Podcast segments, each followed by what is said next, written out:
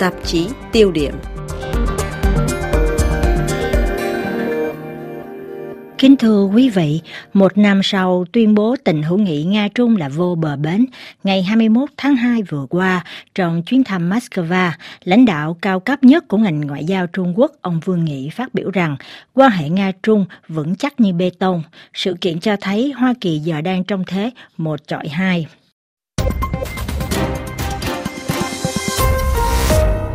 Tiến triển và những biến đổi của tam giác chiến lược Nga-Mỹ-Trung luôn được giới quan sát ví như là kim chỉ nam để dự đoán các xu hướng phát triển địa chính trị trên thế giới.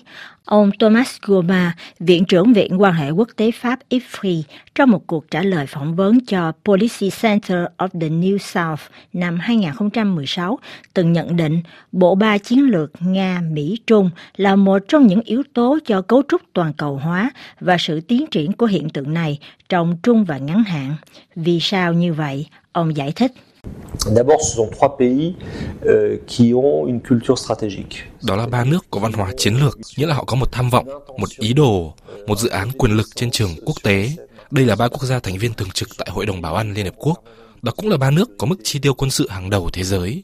Và nếu chúng ta nhìn sự việc từ quan điểm của châu Âu, thì Trung Quốc, Nga và Hoa Kỳ đóng góp đến 37% cho nền ngoại thương của Liên hiệp châu Âu.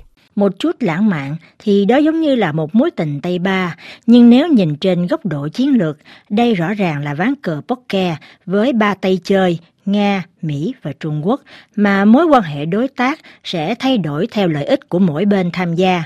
Trong ván cờ này, mối quan hệ Nga-Trung luôn là yếu tố mấu chốt cho những lợi ích địa chiến lược của Mỹ, và điều này không có gì là mới mẻ. Người ta còn nhớ năm 1972, Tổng thống Mỹ Richard Nixon đến Bắc Kinh gặp lãnh đạo Trung Quốc thời ấy là Mao Trạch Đông nhằm gieo rắc sự bất đồng giữa hai cường quốc cộng sản lúc bấy giờ là Trung Quốc và Liên bang Xô Viết. Để chuẩn bị cho cuộc gặp, cố vấn an ninh quốc gia của Tổng thống Mỹ là Henry Kissinger đã bí mật đến Bắc Kinh. Giáo sư kinh tế chính trị ông Glenn Deason, trường đại học Southeastern Norway trên đài truyền hình Arte nhắc lại bối cảnh. Les États-Unis ont été confrontés à un défi majeur lorsque Hoa Kỳ lúc ấy phải đối mặt với một thách thức quan trọng vào lúc Trung Quốc đã chuyển sang chủ nghĩa cộng sản và đi theo Liên Xô. Mối liên minh này đã cho ra đời một khối hùng mạnh. Washington do vậy đã tìm cách chinh phục lòng tin của Trung Quốc để cản chân Liên Xô. Ý tưởng ở đây là chia rẽ hai nước khi chia tay với bên yếu nhất là Trung Quốc. Đây chắc chắn là một thành công lớn nhất của Nixon và Kissinger, gây được bất hòa giữa hai ông khổng lồ Á-Âu và thúc đẩy Trung Quốc phần nào chống lại Liên Xô. Cũng trong chương trình của Arte, Lynn Goldstein, biên tập viên cho Defense Priorities cho rằng để có thể tiếp cận được Mao Trạch Đông, Kissinger và Nixon khi ấy đều hiểu rằng đã đến lúc chấp nhận nguyên tắc một nước Trung Hoa duy nhất, theo đó đảo Đài Loan chính thức thuộc về nước Cộng hòa Nhân dân Trung Hoa và do vậy phải hy sinh Đài Loan. Je sais que le représentant du ministère des Affaires étrangères Tôi biết rằng đại diện của Bộ Ngoại giao Mỹ được cử đến Đài Loan để thông báo tin này đã được người dân đón tiếp bằng cách ném trứng. Nhưng Mỹ cũng phải đợi mất 7 năm sau mới thiết lập được quan hệ chính thức. Trung Quốc đưa ra rất nhiều đòi hỏi, đặc biệt họ yêu cầu Mỹ rút hết các căn cứ quân sự và quân nhân ra khỏi Đài Loan. Vào thời điểm đó, Mỹ có rất nhiều căn cứ châu Antarctica và có cả vũ khí hạt nhân trên đảo nữa. Đó là cách duy nhất để tránh một cuộc xâm chiếm đảo. Do vậy, Trung Quốc đòi rút hết các căn cứ của Mỹ. Trung Quốc còn yêu cầu hủy cả hiệp ước phòng thủ mà Hoa Kỳ ký kết với Đài Loan. Tất cả những điều kiện này đều được Mỹ đáp ứng để có thể thiết lập bàn giao chính thức với Bắc Kinh.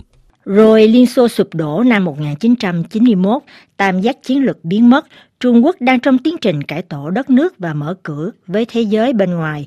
Từ thế lưỡng cực, thế giới rơi vào thế đơn cực dưới sự thống trị của Mỹ.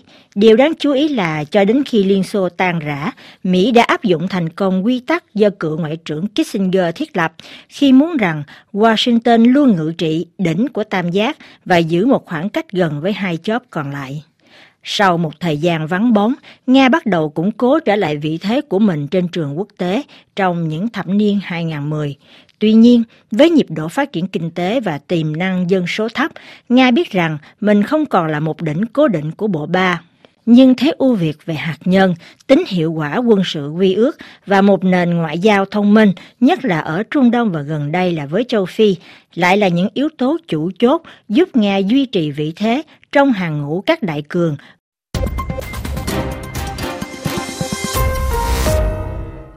Rồi căng thẳng lại dấy lên giữa bộ ba chiến lược.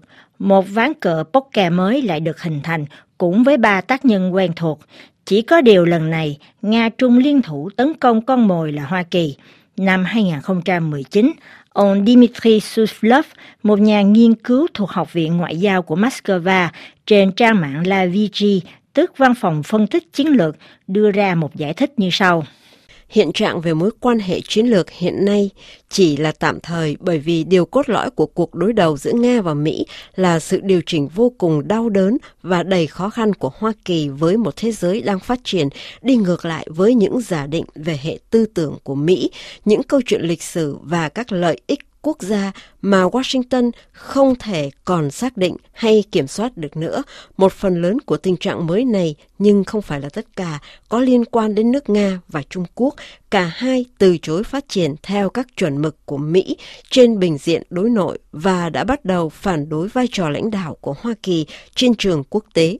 Cũng theo ông Swiftlove, chính sách đối đầu của Mỹ với Nga và Trung Quốc sẽ là một yếu tố chủ đạo cho chính sách đối ngoại của Mỹ vì những lý do ý thức hệ, địa chính trị và lịch sử, Hoa Kỳ cho đến lúc này vẫn chưa thể chấp nhận Nga và Trung Quốc như là những đại cường độc lập chính đáng và là đồng tác giả, đồng quản trị với hai nước này một trật tự thế giới.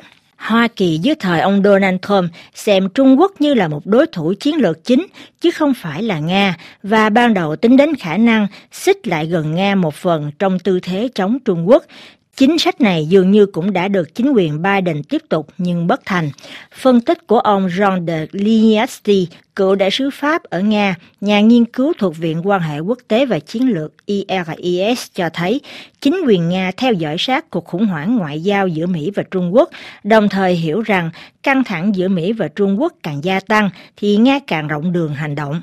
Từ lâu Moscow hiểu rằng không thể trông đợi được gì từ ông Donald Trump và thái độ thù nghịch sẽ là kéo dài, thậm chí là có hệ thống. Lợi thế của việc ông Joe Biden lên cầm quyền là có được một khả năng dự báo tốt hơn và hợp lý hơn về thái độ của Mỹ đối với Nga. Trong một bài viết đăng trên tạp chí có tiêu đề Song đấu Trung Mỹ số ra mùa đông 2020, nhà nghiên cứu này lấy làm tiếc rằng Washington dường như đã đánh giá thấp một mối liên minh thật sự giữa Moscow và Bắc Kinh. Cảm nhận này giờ được minh chứng rõ qua cuộc chiến xâm lược Ukraine do Nga tiến hành, gây bất ổn an ninh châu Âu, an toàn lương thực, khủng hoảng năng lượng và lạm phát trên toàn cầu. Bắc Kinh không ngừng hậu thuẫn chính trị mạnh mẽ Moscow. Trung Quốc không lên án cuộc chiến xâm lược của Nga, mà còn cáo buộc phương Tây và nhất là Mỹ là gốc rễ của mọi điều tồi tệ. Quan hệ Nga-Trung có nguy cơ tiến thêm một bước lớn nếu như Bắc Kinh quyết định cung cấp vũ khí sát thương hậu thuẫn cho cuộc tấn công mùa xuân của Nga. Trả lời AFP, giáo sư Alexei Muraviev, chuyên nghiên cứu về chiến lược và an ninh, trường đại học Curtin tại Perth của Úc nhận định, với quyết định này, Trung Quốc xem như thiêu rụi những chiếc cầu nối còn lại với Mỹ và phá hủy các mối quan hệ với châu Âu. Nhưng viễn cảnh nhìn thấy Nga thua cũng khiến Trung Quốc lo lắng. Trong kịch bản này, Bắc Kinh có nguy cơ bị đơn độc vì Nga là đại cường duy nhất ủng hộ Trung Quốc. Ngược lại, một thắng lợi của Nga sẽ giáng một đòn thất bại chiến lược ê chề cho Mỹ và củng cố hơn nữa lập luận của ông Tập Cận Bình, theo đó phương Tây đang hồi suy tàn. Trong toàn cảnh này, nhà sử học Thomas Goma trên đài RFI có dự báo cho tương lai của tam giác chiến lược Nga-Mỹ-Trung như sau. Plus de 50 ans après, le segment faible c'est devenu la Russie, c'est-à-dire que hơn 50 năm sau, phân khúc yếu lần này là Nga, nghĩa là về cơ bản, bất kể kết quả của cuộc chiến này là gì, Nga sẽ ra khỏi chiến dịch Ukraine của mình với một vị thế quốc tế bị suy yếu rất nhiều so với Mỹ và Trung Quốc. Hai nước này sẽ còn củng cố sức mạnh hơn nữa. Hoa Kỳ vì một lý do khá đơn giản, đó là nhờ vào cuộc khủng hoảng này, họ đang giành lại quyền kiểm soát an ninh châu Âu. Hoa Kỳ còn thấy có một cơ hội phá hủy một phần kho vũ khí quân sự thông thường của Nga, đã công khai thách thức Hoa Kỳ những năm gần đây. Còn đối với Trung Quốc, chúng ta có cảm giác là sự hỗ trợ chính trị, có nhiều khả năng kinh tế và một ngày nào đó rất có thể là quân sự dành cho Nga sẽ bị giới hạn ngay khi điều đó chạm đến các vấn đề hạt nhân. Từ quan điểm này, Trung Quốc thoát khỏi cuộc xung đột trong một thế bất đối xứng có nhiều lợi thế hơn so với Nga trước khi có cuộc khủng hoảng này. Một điều chắc chắn là ván cờ poker lần này sẽ căng thẳng và nhiều kịch tính hơn lần trước. Trang mạng CNN ngày 14 tháng 2 nhận định chiến đấu với một cuộc chiến tranh lạnh đã đủ tồi tệ, tiến hành cả hai cùng một lúc sẽ là điều không thể. Nước Mỹ hiện phải đối mặt đồng thời với các cuộc khủng hoảng ngoại giao và an ninh quốc gia, với đối thủ siêu cường của thế kỷ 20 là Nga và với đối thủ hàng đầu thế kỷ 21 là Trung Quốc.